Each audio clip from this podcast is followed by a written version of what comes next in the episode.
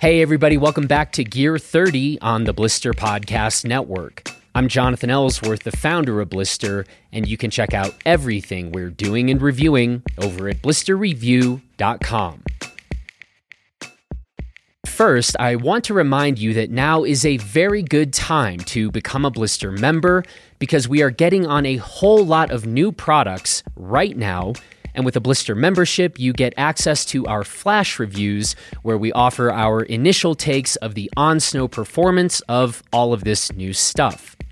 Of course, with a Blister membership, you also get access to a bunch of discounts from gear manufacturers, and you can send us an email to receive our personalized gear recommendations for you. So go to our website, blister review dot com, click on the navigation bar where it says Become a Blister Member, and you are on your way. And actually, there's one other new advantage of a Blister membership. We're going to be announcing some upcoming trips and events, and Blister members are going to be hearing about those first and get first dibs to join. So become a Blister member today and be sure that you don't miss out. Okay, today on the show, we are talking with Patagonia's Glenn Morton, who heads up product innovation, materials, and development at Patagonia, and Corey Simpson, who works in communications at Patagonia and who is, in our opinion, one of the best people in the business. Glenn and Corey came to Crested Butte straight from Outdoor Retailer last week to do some skiing with us and to discuss how Patagonia is thinking about sustainability and product performance, how they continue to evolve along these lines. They talked to us about a few of their new pieces, and we also talked about Patagonia's extensive prototyping process and a whole lot more than that. This is another really interesting and I think important conversation, and there is quite a bit of food for thought in this one. And so with that, let's get to the conversation that Luke Coppa and I recorded in Blister H Q with Patagonia's Glenn Morton and Corey Simpson. Well, here we are in Blister headquarters with Corey Simpson, as he's known, and Glenn Morton. And this is really fun having you guys here in Crested Butte. Welcome, I should say, first of all. I mean, we welcomed you a while ago, but let me take this time to officially welcome you. Thank you. Yeah, it's uh, awesome to be here. Thank you so much. So we, here's the story. We all just wrapped up Outdoor Retailer. Corey and Glenn uh, came down after the show, and uh, we got up this morning. The intention was to go ski touring. It turned into more of an adventure ski tour. We took one of the easiest, like most mellow tours near Crested Butte. Made it way more complex and longer than it needed to be, but we eventually found some good snow. We did. Yeah. Yeah, great turns were had. Yeah. yeah. I was like, hey, Luke, let's go on one of the most mellow ski tours in the Gunnison Valley, but I want us to do a first descent. And I think you delivered on that. Yeah, probably. Yeah. And we like tested the abrasion of a bunch of jackets by skiing into trees. That's and, true. Yeah.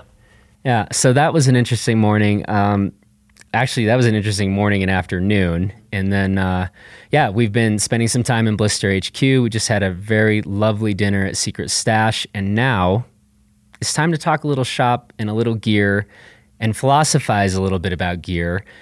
Glenn Morton is something like the lead of product innovation. He helps cultivate... The words here that are important are something like product and innovation. There are reasons why this is a complicated thing to talk about. The reasons aren't that interesting, but what you need to know is product innovation, Glenn Morton.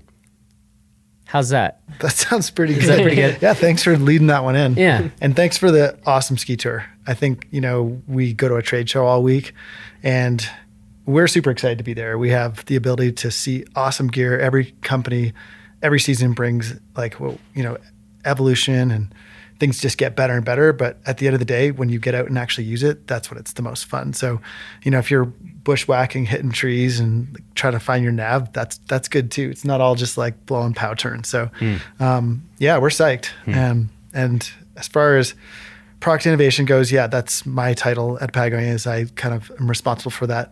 Um, And that's everything from the product that you guys see at the trade show to stuff that we're working on five years out, ten years out, et cetera. Um, we've got our hands in a lot of great projects. So this is per- a particularly good time to have you here. On Blister, we've been doing a whole lot of like gear trends and predictions about where things are going to be in ten years. So who better, who better really to have come yeah. to town than Mister My job is to think about where things will be in ten years. I mean, really, like, I feel like we kind of nailed this. Yeah. Now, Corey Simpson.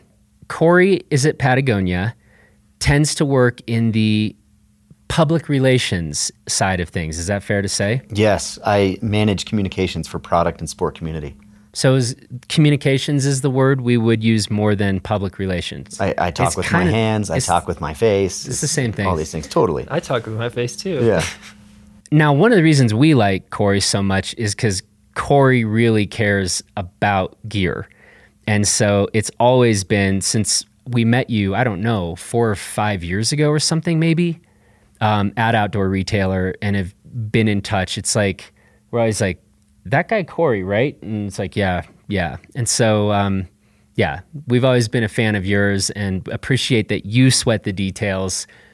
Maybe you could say in the way that we try to sweat the details. So it's really cool having you here too, and, and uh, getting a chance to do this. So thank you. I appreciate yeah. it. And honestly, as I told you earlier today, it's like, this is a pilgrimage for me. Like, I've been working with you guys for years, listening, watching, reading, like hearing from other people in the community, other people I work with. Like, coming here is something really awesome because you get to put a visualization with everything you guys are going through, and it has a real impression. Like right now, I don't know if the viewers at home can really get this feeling, but we're surrounded by just a wall full of incredible skis, work, innovation, and it like all makes sense when you look at a Blister Gear Guide or when you guys hear a podcast or anything like that. So I appreciate you guys having me, and I appreciate you guys liking me, because my job's easy. I just go and hang out with Glenn and his buddies. I get to hear all the good stuff, and they go to tell you. So it's just a good middleman gig. Yeah, and that's the the fun thing with the crew at Patagonia. Like, at any point, we can all go hang and have an epic day of skiing. And me and Corey have been on a bunch of great trips, and the snow sports team, like the different teams that work on product, like it's a super fun place for us to, you know, work out of. And at the same time, we get to do these awesome visits, and, you know, we're out in the market a ton. And, and I think that's probably some of the most fun we have. Mm-hmm. Yeah. Well, we're going to, I think, bounce around quite a bit and sort of zoom way out and then maybe zoom way in at times. But since we have, as I said, been thinking a lot about ten years out, and that's your job, so you should be good at this, let's talk a little bit about materials in particular, and specifically where you think we can see innovations in terms of performance, specifically performance. I realize that's a broad term, and I'm whether that's in hard goods or soft goods, we actually kind of placed our bets about what what categories, what product product categories do we suspect will see the biggest leaps, you know, when we look back in ten years. But he's an actual qualified person to ask this, so. Yeah, and I guess I'm actually quite curious to hear what you guys think too. Um, we were talking about today just the, like the changes in clothing and clothing systems of dress, for example. And, you know, five, ten years ago, I think we all thought that we had the perfect jacket system or we had the perfect layering system. And I think things are changing at a pretty rapid rate. Um, from like a true innovation standpoint, I think the things that are super important to us is obviously um, just the world around us and and the the energy and effort we can put towards making more sustainable product. Um, it's a real thing right now. So um, for us, for me and our team, that's something that like we want to see. If it's, and it, it kind of sounds weird saying that's ten years out. I want that to be, you know, ten days out or yeah. tomorrow, because it's, it's urgent, right? And so we are looking at new chemistries, um, new ways to make products, new ways to make fabrics that all kind of have less impact. And I think you know, off the top of my head, it, like impact is the one thing that, you know, I think everyone's looking at it, whether how you make the product, um, how you use it, how you consume, um, and then, you know, where you get it from. Like there's so many cool things right now that I think is very different way of thinking than it was even five years ago. Mm-hmm. Yeah. So what, what about, like, I guess I'd ask you guys, like you guys said you placed some bets. What's, what are you guys feeling right now as far as the things that are most exciting for you? Um, honestly, it's t- tough to remember that conversation. It feels like forever ago. Um, I think, I mean, on the technical side of things, I think we'll continue to see this push towards stuff that works better at high outputs in terms of like on the skin track or trail running or mountain biking. That's also pretty protective. I think either, I think there will be more and more companies trying to hit that balance, the sweet spot. And then I think there will be more and more companies kind of diversifying and more targeting, like these are the people that need something that breathes really well, these are the people that need something that's super productive. But then on that note, like I feel like a few years ago a lot of brands would do like an organic cotton or recycled polyester in most of like their lifestyle stuff, but I feel like over the past couple of years and hopefully over the next few years, that's becoming almost like a mandatory thing for fully technical outerwear, like three layer hard shells and all stuff like that. And even just at Outdoor Retailer this week, I feel like almost every apparel meeting, at least like a piece or two in everyone's line, it's like at least the face fabrics, like partially recycled or something like that. And the effort seems to be there.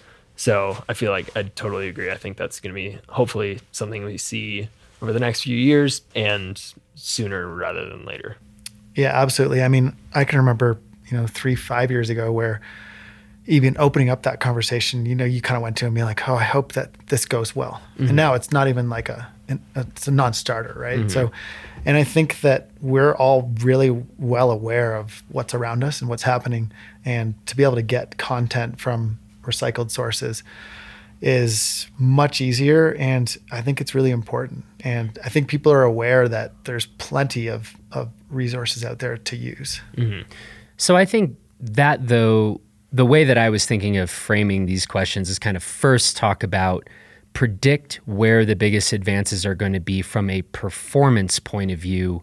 My kind of second question was, let's talk about materials and sustainability, and where, what do you think we could, we, where do you think we will be in ten years? Where could we be in ten years? And I am, I don't know if you think of this as a false dichotomy, sort of putting performance over here and sustainability over here, and you kind of just collapse that a little bit. Yeah, I think I that's think. a good place to start, because I feel like we have to break down that, um, I don't know if fear is the right term, or just to understand that the performance is absolutely there right now as we speak. There's no difference between um, pulling, you know, petroleum out of the earth and pulling trash off the top of the earth to make product. And I think it's up to us to start, like, especially Patagonia, we need to help get customers understand the quality of goods mm-hmm. that people can get now is as good as it gets. There should be no fear of like, oh, this is probably some someone's old garbage. It is not the case. So like the materials that go into the product that you guys are all using, it's all at the highest of level. So I think that's a great thing to really like set the stage, is that we can match, like, you know, and, and that was a trend like five years ago. I don't know what the opposite of like in the future is, it was a history, but people were always like, oh, sustainability only applies to sportswear and lifestyle products. Mm-hmm. Sustainability has as much of a place and present, um, in like our technical gear as anywhere. So so you think, just to kind of set a historical record straight, five years ago, if people were talking about sustainability, that was almost exclusively in terms of casual lifestyle pieces. You certainly can't be worried about that when we're talking about three-letter, three-layer waterproof breathable stuff or whatever. That's that's fantasy land. Yeah, I think the problems were it, it, it maybe it was just easier to tackle it in a in a perceived simpler form, and maybe it's like a t-shirt, right? It's very mm-hmm. simple, and it, like the,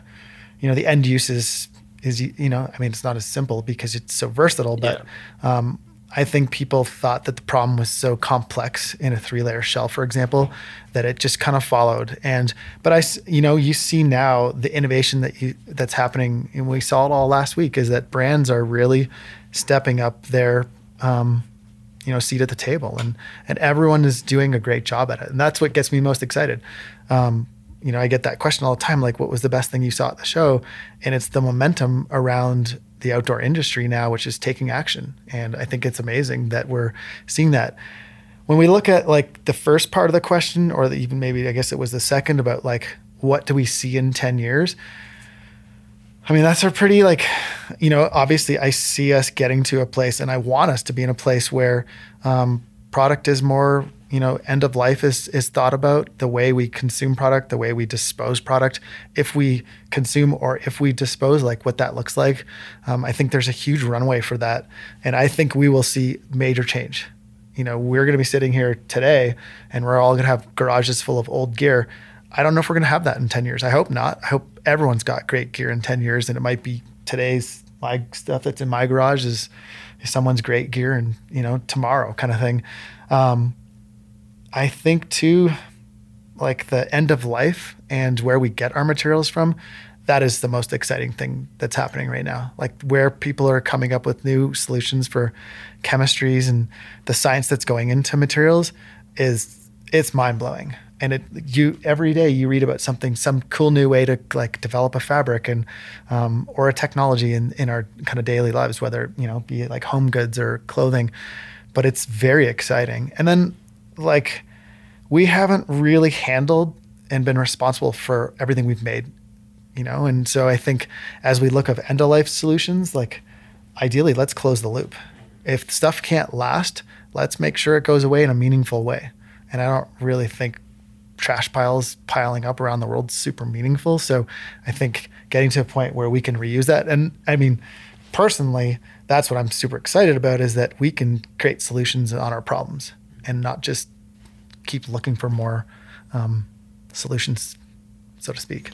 I mean, I'm usually chained to the booth at the show, and I'm happy because I get to tell so many amazing stories about Glenn's team's work, our product team's work, these random things we come upon that really have a big impact.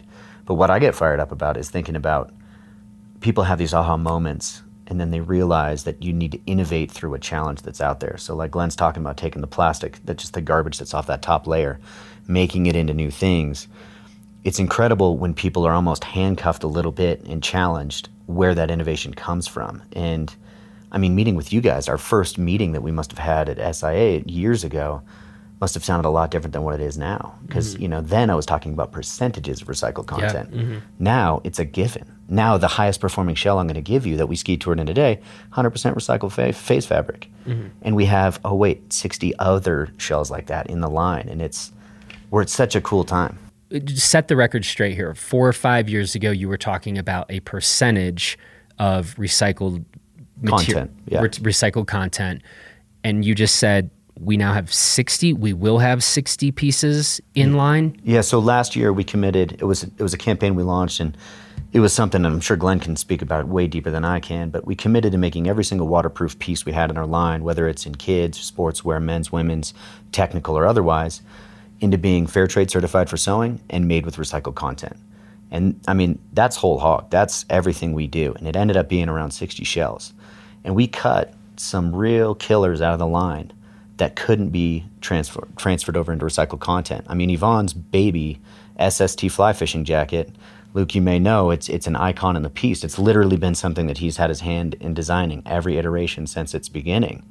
That was gone for two seasons because we couldn't get it into recycled content yet. That's the level of commitment that we took.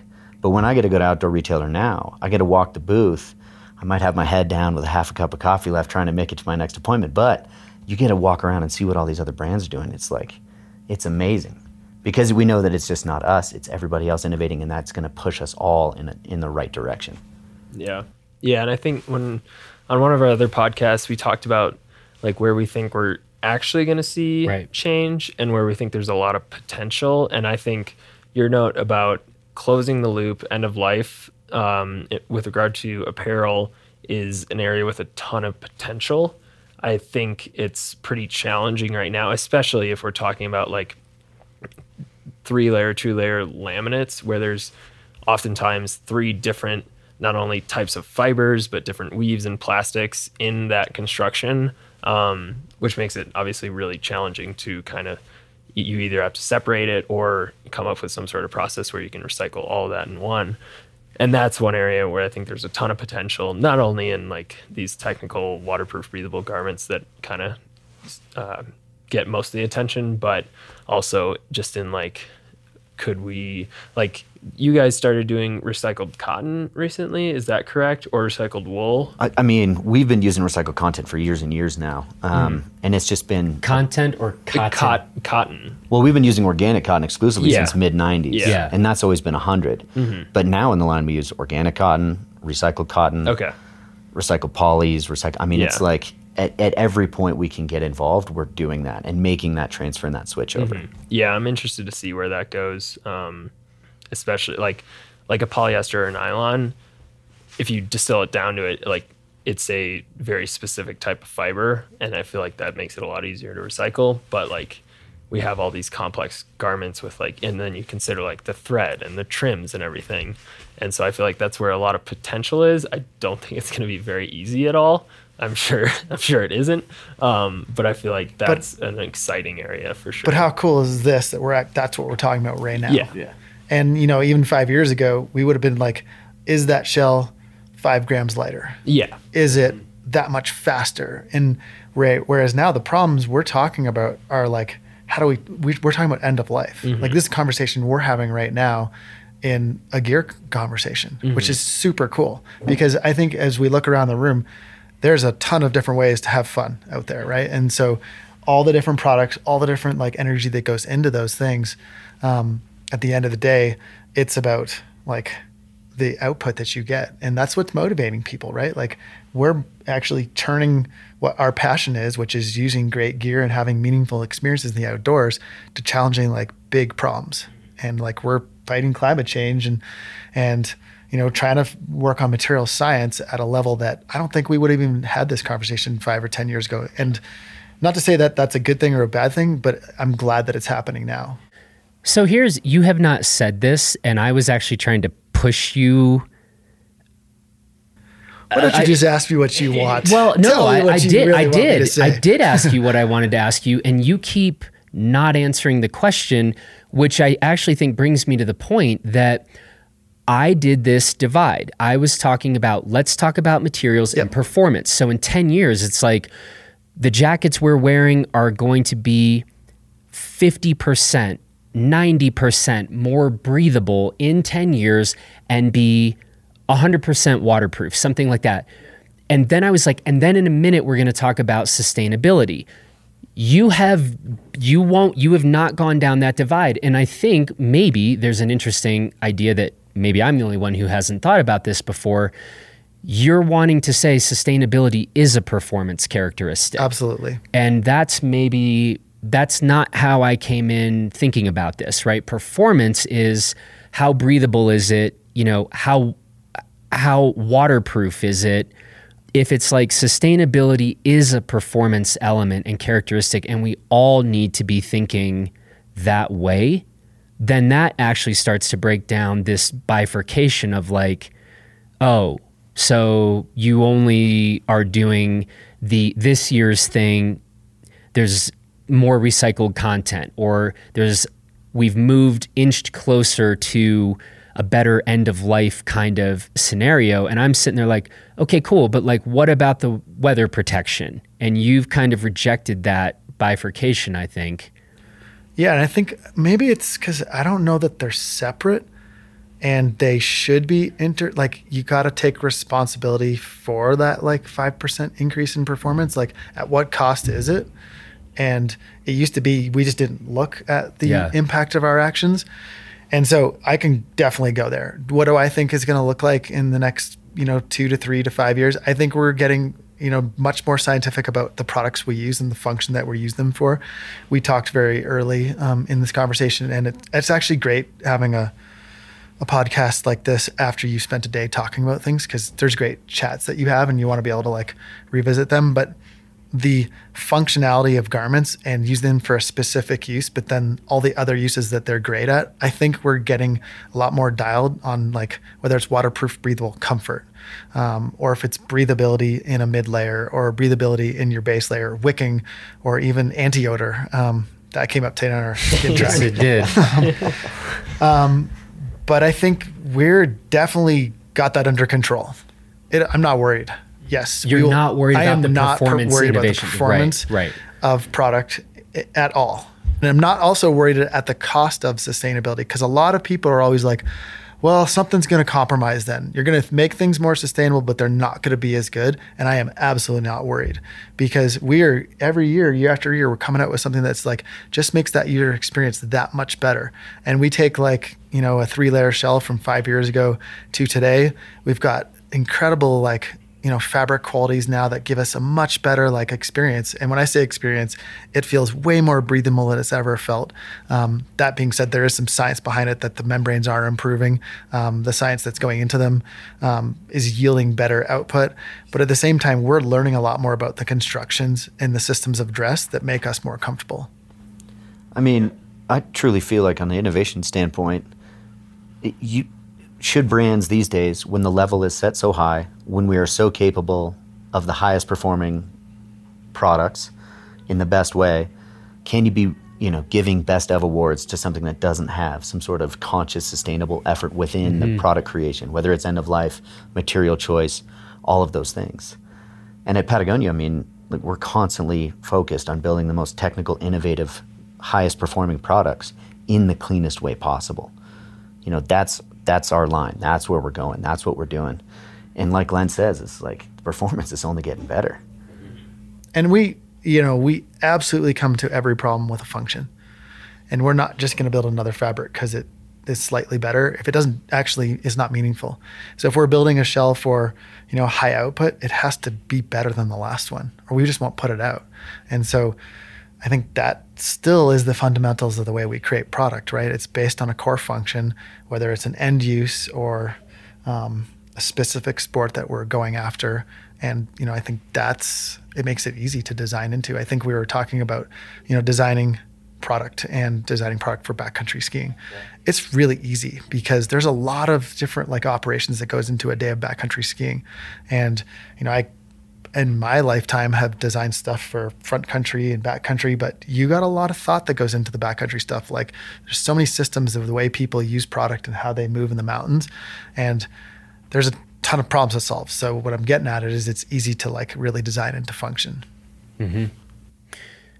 Given what we've been talking about here so far and taking it to specific products, let's say in Patagonia snow category, Corey, pick one piece that you're excited about its performance innovation, you're excited about a step forward on the sustainability front. Like let's, we've been doing the, the thirty thousand feet up view on some of this. So let's talk about a specific product. You pick the example. So for fall twenty, and we talked about this a little bit. Our current snow line doesn't change from last year. We came out the Snowdrifter kit last year. We all loved it. Comfortable, amazing, a step forward for us. Backcountry touring focused. A lot of our customers were adopting it as potentially a fifty-fifty kit, right? Mm-hmm. This season for fall twenty, we came up with two in, like unapologetically backcountry touring focused kits and built off of two different user interfaces, right? So we came with the Stormstride kit, which is a hard shell, three layer stretch, waterproof breathable kit. We came up with our Upstride kit, which is a straight up soft shell killer. Now, the way that I move in the mountains, which is getting less and less, as my dad bod will tell, is I really look to the Upstride jacket as something that is really innovative, that I'm really proud of, mainly because it shows the focus and commitment to that product performance without being distracted by anything else. When you look at the fit, the engineering, the silhouette that it provides, then you get a hand on that incredible soft shell material. You look at the the pockets, the venting, just the intricacies of that piece. To me, I'm so stoked and I'm like a proud parent looking at it because it shows that our design team, our materials team was laser focused in and they didn't get crowded by anything else. They didn't need to add anything. They don't need to do anything else. And I'm incredibly happy with that piece because it's for that person that's really fired up on the vert, that may care more about that uphill experience than potentially that downhill joy. Um, that's going to be something that will really increase their experience. That's going to be something that they will appreciate, love, and will hopefully elevate their happiness outdoors. And like for me to be able to talk about something that literally I may wear once or twice in a season compared to something I'm going to wear ten or twenty times and still be that happy and proud of it, that's that's kind of where I go with it. And it's a lot of what Glenn's, you know, that progression forward. Like, don't make anything unless it's a better version of what need what what we've made in the past. That jacket, that whole kit is a phenomenal example of it. Yeah, Corey, I'll take that layup too.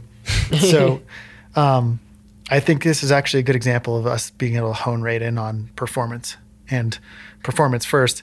This is a, a collection that I'd say is probably ten years in the making at Patagonia. And um, again, super proud of the team that worked on this, but we have the Upstride and the Stormstride, and we have a soft shell part of the collection, which Corey just talked to, and then the Stormstride, which is three-layer stretch kit that we really wanted to create a classic ski touring piece that we could speak to a broad customer base.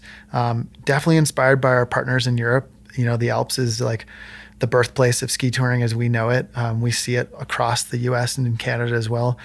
Places like Rogers Pass and Jackson Hole, Utah, you guys name it. It's everywhere, right? And people are getting adventurous. And we really talked today a little bit about like the two different seasons for ski touring. Mm-hmm. And it's actually really challenging, right? Like if we think about midwinter ski touring when, you know, it's December, January, and February where it's snowing a tremendous amount, like what is the ideal kit? For us, that's where we kind of anchored in with Stormstride. We wanted to make a very comfortable three-layer kit that you could move efficiently in the mountains and be adventurous with your ski touring. Um, it's modest fits. You know, we want to make it very performance, um, built for like an athletic endeavor. Um, You know, so tons of movement. Uh, it was very much a handcrafted project, and I think you know one thing that we can touch upon is just some of the way we the way we create product. But that was built by hand in our R and D center called The Forge, and so we built the patterns in in like actually in a high step position. So we started off that the pants are bent because you spend every other step in the backcountry walking. Um, from there, we you know handcrafted every feature that you see on there. And we wanted to cater it to ski touring boots and split boarding boots, but you know we wanted to make sure the fit was athletic and then all the features that you need. And we have all dreamed of all the products that we've always wanted. And I can name off all the, the classics in the last ten years, whether it was the original Untracked that was a, a soft shell kit to the mixed guide, to the um, Recon, to the Dissensionist, to the Knife Ridge, the Knife Blade. These products were like in all of their like different applications, amazing for ski touring. But now, like the Stormstride and the Upstride was like, we we nailed it. And it's kind of funny because those were all like kind of one one bullet quivers or something. I don't know what the term is, but and now all of a sudden we have two. But we really wanted to distinguish between like that midwinter, you know, three layer protection, and then like as Corey said, being like super athletic and having a full soft shell kit. And I think we talked about it on the Skin Track Luke. There's a little bit of a happy accident because both of them also cross over, so that if you wanted to use, um, you know, that soft shell kit, it's great for like spring projects and like big, big stuff as well. So mm-hmm. you can get into like some pretty like awesome ski mountaineering in that because of, you know, its performance. And again, it's like, let's separate those end uses. When it's snowing and it's crazy weather, we've got great three layer protection. When it, the sun's out and you're going big, we've got awesome soft shell protection as well. Mm-hmm. Yeah, yeah, and I, like we had talked about how, like when we discussed just our ski quivers this year, like Sam Shaheen and I both tour in Colorado and we do it just about year round, and our needs vary, even just like in terms of skis first, which we were talking about then, totally different between like a February power touring tip, trip to a July um, miserable masochistic trip. Um, And like my entire kit is obviously extremely different. So yeah, I mean, it's cool to see you guys focused on those. And I haven't used the Upstride yet. Sam has that right now. I'm very excited about it because it looks like the kind of soft shell I would want to use, especially in the spring and the summer. And then was out in the Stormstride today. Very positive initial um, impressions. We talked a lot about like, um, especially at the show, like perceived comfort and perceived breathability is a huge thing. Like a lot of people get hung up on numbers. Like the amount of times I heard twenty K, twenty K when I was at the show was baffling to me. But um, one of the things we've seen in the past few years, especially with hard shells, is just like all these new backers, all these new, new laminates that are just so much more comfortable. And funny enough, like the first time I really thought about like perceived breathability and comfort was when I wore one of the old trail running shells, um, three layer waterproof breathable, had this very open knit backer. Storm Racer maybe? Yes. Yeah. yeah. And it wasn't like the most breathable laminate, but I could get so sweaty in that thing and it didn't feel like a trash bag that I just like jumped in a lake with. And that does make a huge difference, especially when you're out like like today, when you're out a little longer than you expected to be and you're maybe you sweat throughout the day and then you cool down and you sweat again. And yeah, having that, um, I mean, the level of comfort that we're getting, especially from hard she- hard shells that will be kind of an obsolete term, I think, in a few years, um, is pretty cool. And having that, the two specialized options, I think makes a ton of sense. And obviously, um, we've seen companies do that over the years, but especially in Patagonia's line now, you have such a wide range, um, from people who are skiing inbounds every day to people who are logging a ton of vert. Um, seems like there are a lot of good options for next year. Yeah, and I think sometimes when you when you speak to that, I think we can go back to that original question on performance. We are tightening that gap between perceived actual numbers and comfort. And I think in the next five years, things are going to get more comfortable. Um, it's a huge initiative for us is learning systems of dress so that you are wearing the right thing at the right time. And I know it sounds pretty like antiquated, but that is a, a pretty big performance milestone that we will see is that we're going to design into those specific things. And this conversation around backers on laminates right now is a perfect example. You know, we were very happy with what we had five, ten years ago because it was just like, hey, I'm waterproof and I'm the membrane's breathable. But now it's like, okay, well, it, we we get that that's like kind of like the foundational like absolute, but now how much more comfortable can we get, you know? And so like, I think we're going to see more science in, um, you know, like built-in layering technology, I think, and just layering in general. I, I had a conversation the other day with somebody and it was crazy. At the end of it, we were like joking, like layering, it works. And it still is like something that I think we, you know, we think we're going to have the perfect shell, the perfect mid layer, the perfect base layer, but all of those things are super intertwined with each other. And if you don't think about your system of dress in that fashion, you could have the best shell in the world on, but if you're wearing the wrong t-shirt, you're going to blow it. So so you're you're specifically talking about education in layering, getting more... Uh, not education, but like, I mean, obviously we're going to try to do some of it for you, right? So I think you're seeing like different types of base layers now that they might have more loft so that there creates more dead air space between like your skin and the bar- the barrier that you're wearing. Or it might be, you know, something that's uh, wicking, you know, to get you less sweat, or it might be something that holds more sweat because that's what's keeping you warm. Um, so I think that's going to be innovation. You know, I was talking to someone the other day about like smart layering and smart base layer technology. So, you know, being able to mine that data too and saying, hey, I'm actually, I, I perspire a lot, or like, this is when I need to take my jacket off. And like, I'm not saying we're going to have computerized jackets or anything, but um, ways for us to know better how we're feeling and at what point we're using the right gear. And even it gets down to the point where like, whether you're a naturals or a synthetics people person, you know, like I hear this all the time where like we have the biggest arguments with our peers is that someone's like, oh my God, that base layer is the worst. And then literally the next conversation, that is the best layer I've ever worn in my entire life.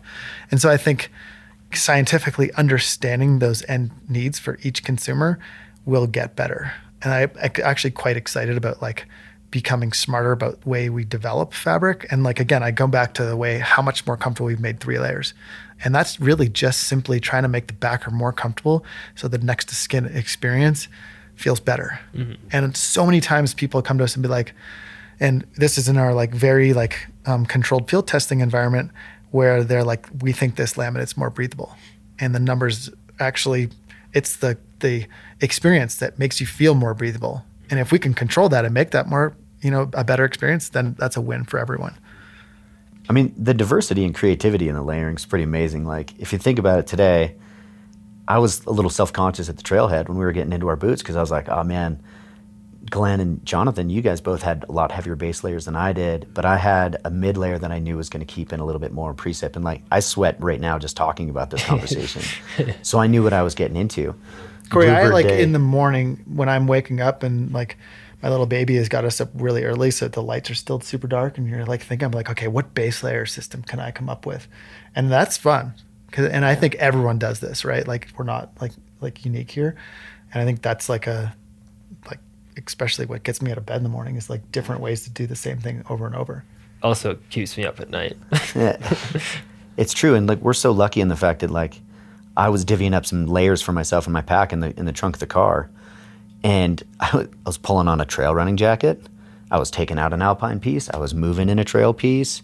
And same thing with you, Jonathan. It's like you and I had two pieces that come in our trail run kit, where Glenn had some alpine and performance base layer. And it's just this crazy mixture of how it goes. And yet we all seem to be rather comfortable. I mean, notwithstanding some feet issues uh, today. Yeah. But it's that that ability to be creative and pull across category and pull across things that like really make those systems so groovy. And like, as I said earlier, I'm not getting out in the field as much as I'd like to. So that mental like preoccupation of what am I wearing and how's it going to work, and it goes like that.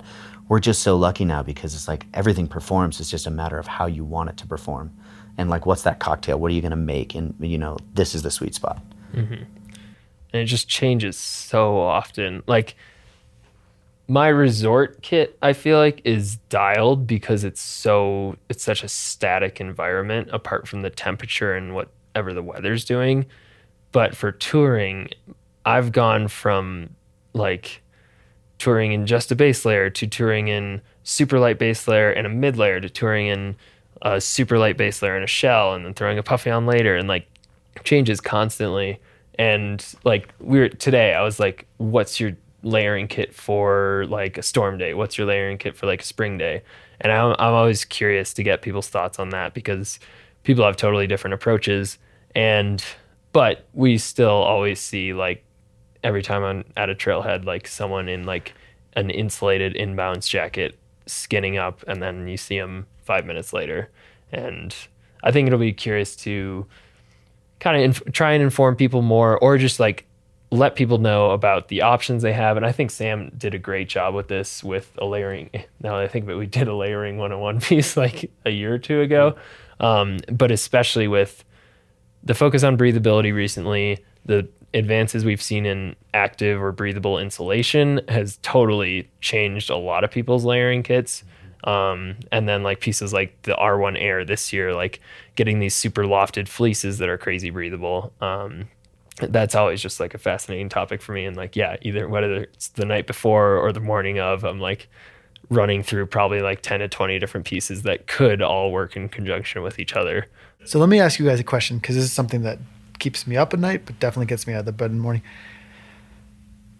I'm on a quest to simplify that because, you know, and it's kind of a, uh, I should be wanting to create more product because, you know, in my role at, mm-hmm. you know, within the team is we're constantly looking for the next best thing, but the ability to simplify, I think, is yeah. super pure too. And a lot of people always ask you that, like, you know, are you guys making things too complicated?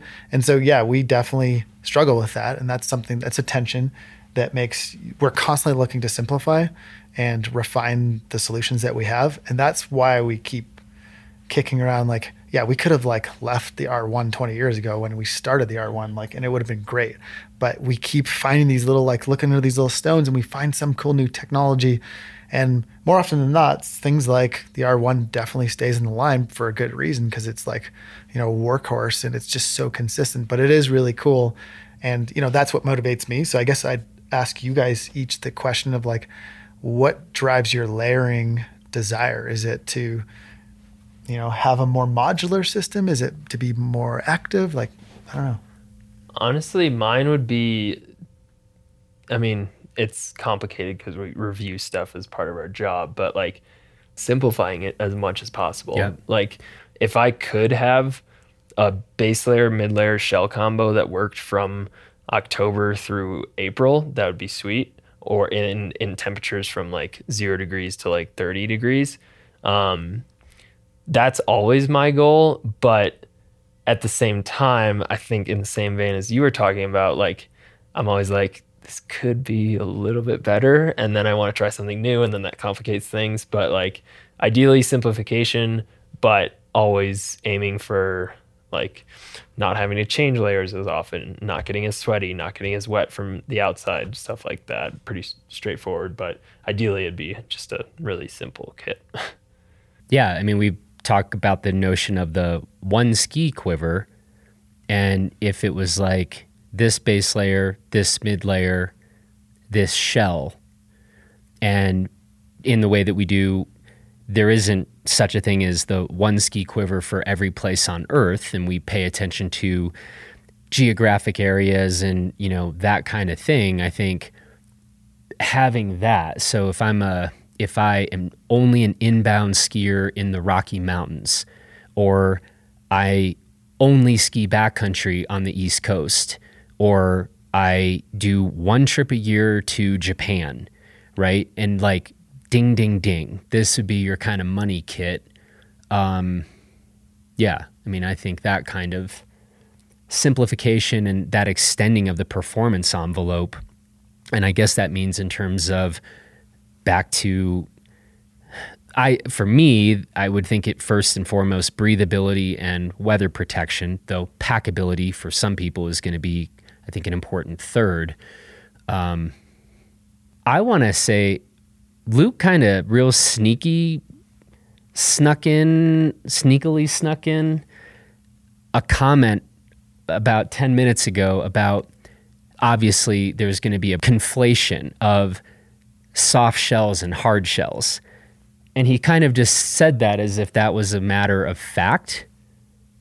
And I'm curious to ask, like, are we going to see the death of those two categories, that we don't talk about soft shells versus hard shells? I mean, it's uh, the term hard shell, I think, used to be more applicable than it is now, because waterproof shells used to be really stiff and crinkly. Yeah. Now, now when I think about hard shell versus soft shell, it's more like, does it have a waterproof laminate? And then there's also like the minutia of like, how waterproof is it? How right. breathable is it? Like, certain hard shells you could classify as soft shells. Certain soft soft shells are basically hard shells, if depending on how you think about it. So the question is to you, do you think that term will collapse, and that, say, in five or ten years, we won't talk about like, oh, you going with the soft shell or hard shell? It's just a shell or jacket, but we don't, you know what I mean? Is that yeah, category absolutely. Going away, or that distinction going away? I don't know if I could say yes or no fully on that one, but I think what we're getting at is really functionalizing the need for the shell that you're wearing, and even using the term shell, um, the outer layer. Mm-hmm. I think we can match the needs of the consumer or the end user for what they need it for. And, you know, I think sometimes we are using way more product than we need, um, and more often than not, you, you know, and I think we're kind of guilty of that, because we all want to either aspire to be in an emergency, and or know that if we are in that emergency that we're covered.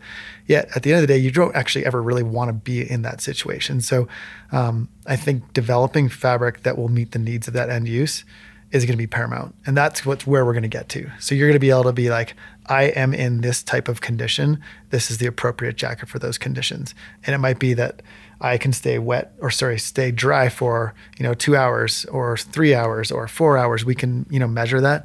I think we'll have that technology to get us there. And so, yeah, it might not be soft shell or hard shell. It might be, how wet do I want to, you know, what kind of climate am I in? What kind of garment do I want to wear for that climate?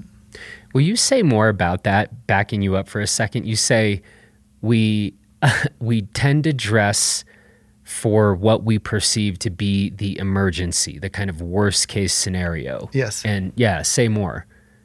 I have a lot of like funny, like, what do you call those, like ways of train of thoughts? But like, one of them is, for example, most of us, if we live in the mountains, have a four-wheel drive car. Or even then, maybe most of us who live in the foothills of mountains have a four-wheel drive car, for the rare time that we ever like put it into four-wheel drive. And so we're literally towing something around that we don't need. So I think that we're going to kind of get to a point where we don't need to carry as much gear. And, you know, there's plenty of like layers that will protect you from what you're actually experiencing. And, and I have this other like stupid saying that I say a million times, and actually I use the iron skillet in a lot of different metaphors, but in this one is that if you put it on the stove, you put on high heat, and you put a couple drops of water in it, they disintegrate instantly. And for me, that's what soft shells were ten years ago. You could literally get enough like B T Us going where you're moving fast. And if there's precip, light snow, you actually stay dry. And you know, it was a combination of like um, chemistry on the exterior of the soft shell. But the fact is you're moving so much like heat that it's actually drying. Um, so I think that, you know, for that end use, a soft shell is fine. You know, and but then at the same time, if you're literally finding yourself in extreme and extended conditions where you are in pouring rain or wet snow for a, a long period of time, you need to stay dry. You know, like you should be wearing that type of product. And and I, I mean, it's hard because not everyone can have multi like closet full of massive jackets. So um, you know, we want to make sure that we tighten like the end use need and like make sure the like the data that we're developing fabric supports the realistic end use. Mm-hmm. Yeah, I think, yeah, two things. First, the note about wearing a soft shell and it just evaporating precip. The first time I noticed that, it was kind of mind blowing. One, because I was like, wow, I'm still dry. And then two, I was like, if I'm producing enough heat to evaporate the snow that's dropping on my jacket, think of how much of that would have been trapped inside a waterproof shell. And then I'm like, wow, like soft shells are pretty cool. And yeah, like I totally understand people who just want like one jacket, like they're going to use it in everything from like spring rainstorms to dry winter pow days or bluebird um, skiing days. But yeah, kind of the knowing yourself thing, where am I actually going to be using this? When I go ski touring, am I actually going to be going out when it's snowing all day, or am I usually going out when it's bluebird?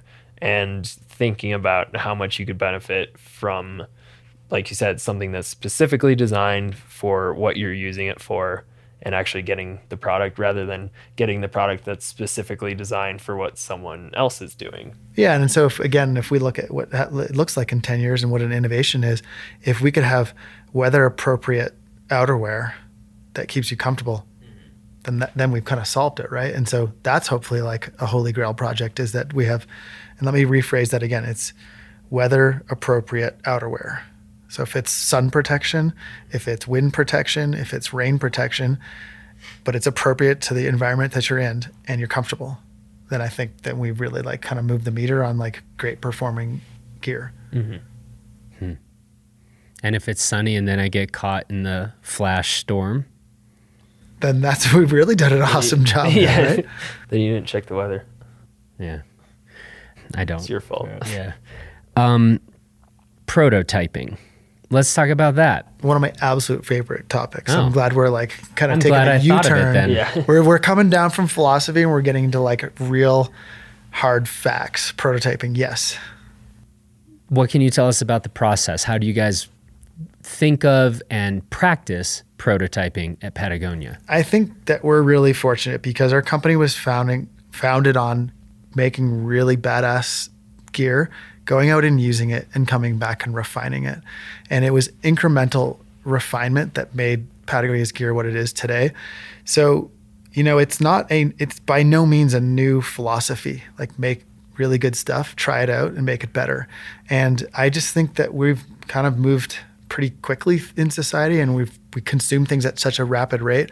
We might have lost some like really great processes, and I'm glad that we're bringing them back. And so for us, prototyping looks like, you know, it's a concept, it's a philosophy, it's a conversation, whether it's with our athletes, our ambassadors, our field testers, our customers, um, and we you know, have an ideation, and we have a facility in Ventura at our head office. It's our R and D center. We call it The Forge, where we can build any type of piece of gear that we make. And so if a designer, if anyone has an idea, they can go into that center and we can hash that idea out. So for every product that you guys get as a consumer, we've put a lot of miles on, you know, what our best foot forward is. So, you know, if it's like tinkering on a pocket detail for Tyler's hours, if it's literally a silhouette, a color, um, we can do all that in-house. And I think it just gives you control of like your intention, and it allows you to make something and go and fail. Or you can, and sometimes they say fail fast, but you know, we say is to succeed fast, because you move through an idea, you get it out there and you get like immediate feedback. I mean, one of my favorite things about getting out with Glenn and doing random things, and like whether it's surfing or skiing, I always like being out in the field with him because he's always wearing, trying, testing, thinking, improving. And like Glenn's timeline, his scope of work is so far out that like those products may never see the light of day, but an incremental improvement within that product, within that proto, may get us to another step that maybe not even isn't intended. Maybe it's a happy accident, maybe whatever it is, but it's that use, it's that creativity, it's that that constant refinement mentality that like really makes magic happen. And our field testing like happens, I mean, you, I was when I was working at the front desk before I was in the P R team, it's just like you'd have a guy from our field testing team, oh, you're a medium? Sweet, man. Want to wear this shirt? Tell me. And you're like, this is an Aloha shirt. What am I going to do with this? He's like, wear me and tell me how you feel. Like, let me know what's going on. First impressions. And when you think about that level, like Glenn said, if somebody's got an idea, they're able to go in there and participate in that process. And that's really key. It, it's, it really is, from whatever scale, weekend warrior to full-blown professional to an actual professional who can make these products by hand. Like, it it all adds up, and you can really see it in the refinement. And Corey, I'm quite flattered to, to that you enjoy being out with someone wearing a bunch of like weird prototypes that might or not, might not work. But the one thing is it's cultural, and that yeah. our whole design philosophy and design team is the exact same way. Like everyone is so passionate about the product that they work on.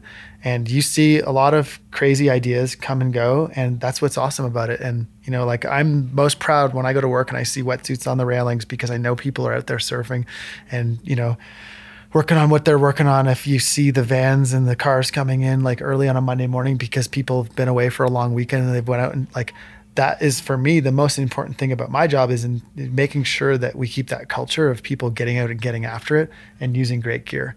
And even, you know, like, and it happens, it's it's across our design team, which is, that's sweet, right? And that's what the R and D Center was meant to be, was to get people to build product that they want. Because more often than not, you build the stuff that you want. If you do the thing like the sport, you're probably building pretty cool stuff, right?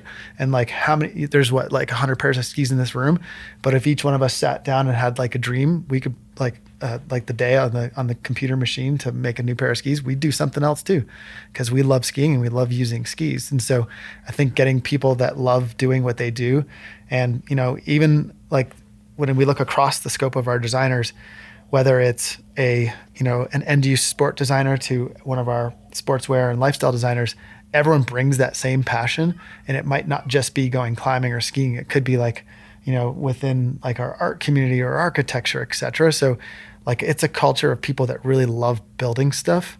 And I think that's that's a heritage of Patagonia, mm-hmm. you know. I kind of want to circle back a little bit where we started this conversation, which was, again, this is an exercise that we went through on some earlier Gear thirty podcasts. But if we throw this door wide open, because I know both of you, you don't just think about apparel that Patagonia is making. You care about, I mean, I know for a fact, because Corey, you were grilling me about different ski design questions earlier. And Glenn, I know you think about that stuff. So we were doing this thing like, all right, you got to put down one thousand dollars on where we will see the biggest improvements in w- which product categories when we look back in whatever, twenty twenty-nine, whether that's helmet goggles, whether that's in Avi packs, whether that's ski design, apparel, where would you put your money down? Like this is, this is where we will look back and see we really moved th- things forward. Um, and again, I guess I am back to focusing on the performance point of view, but curious. I don't want to take any Glenn's thunder, but earlier we were talking about, you know, he was just at I S P O. It's a really wild world over there in Europe. There's a lot of incredibly forward-thinking brands, companies, and a, a real high-performing user base over there. And Glenn had mentioned that he wants to see, you know, more sustainable thought process into the materials that are going into the hard goods. And we talked a lot about end of life, and it's something that's really tough. Like I have two small kids, and you see what they go through, what they grow through, and it's a passed down culture. So within Patagonia, you've got so many parents, you've got so many active parents that it's literally just like, a, it's just, oh, your kid's this old, here you go, I've got X, Y, and Z. And it keeps in use in generation, and it's this beautiful thing. But that's not always the truth with some of these hard goods and some of these investment pieces that we use, and sometimes that we use to protect our own lives. And so instead of maybe the hundred skis in these room, in ten years, they're ended up in the gold mine in Ketchum for twenty bucks that are gonna be used at an eighties party theme. You know, there's some end of life really brought into that conceptualization of that design from start to finish, and thinking about that cradle to cradle process of design, and and where's my mountain bike frame go? And where does my old beacon go? And and we're not just talking about the lithium batteries, we're talking about everything, and, and really creating that idea. And when climate becomes so much more important to everybody, and I don't care if you're backcountry hunting in Alaska or if you're just going out for your day tour in Crested Butte, um, it's one of those things where it, it really does matter. And if, if you don't feel like it matters every day, you just wait ten years. And like my two kids remind me of how important that future is every morning. And so that's what I want to see, is that is that bigger aha moment. We're so lucky in apparel, right? We've talked about it so much. You're able to say we're all of your brand meetings, you're hearing something about it. Well, it'd be really bitching to hear some of that in the hard goods space too. Yeah, Corey, I think you kind of nailed that one, but I still got a thousand dollars. So yeah. I'm putting it down on sustainability too. I, I got to be honest, we have no choice and we have no time to wait.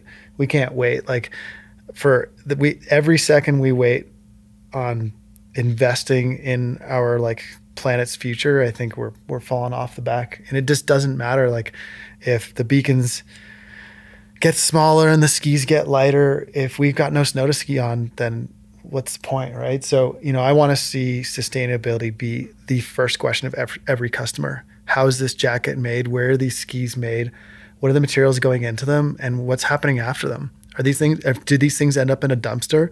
And I want people to stop buying that stuff because it's a, it turns into a big garbage pile. So um, I think we thought this conversation would turn into like a super techie, like what we hope to see, but I want everyone who's got a thousand dollars to go and start to vote with your dollars. And because we have, we have families, we have kids, and I want my kid to ski in fifty years. And I want them to ski on snow. Yeah. Like, and I don't want them skiing inside because we made like a wave pool or a like indoor ski hall on artificial snow. And so, you know, it's true. The hard goods industry, I think it's time for us all to call to action and say, what are the materials going into these products? And I think we know now that we have the ability to get better raw materials that have come from a better place. And I think we should pay for it. And if we all have a thousand extra dollars lying around, we can surely put that towards better materials.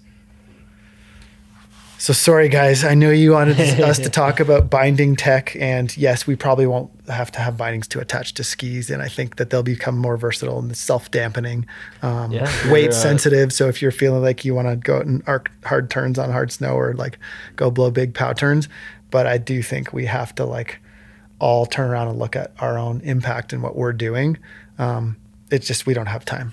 Yeah. It's just too urgent.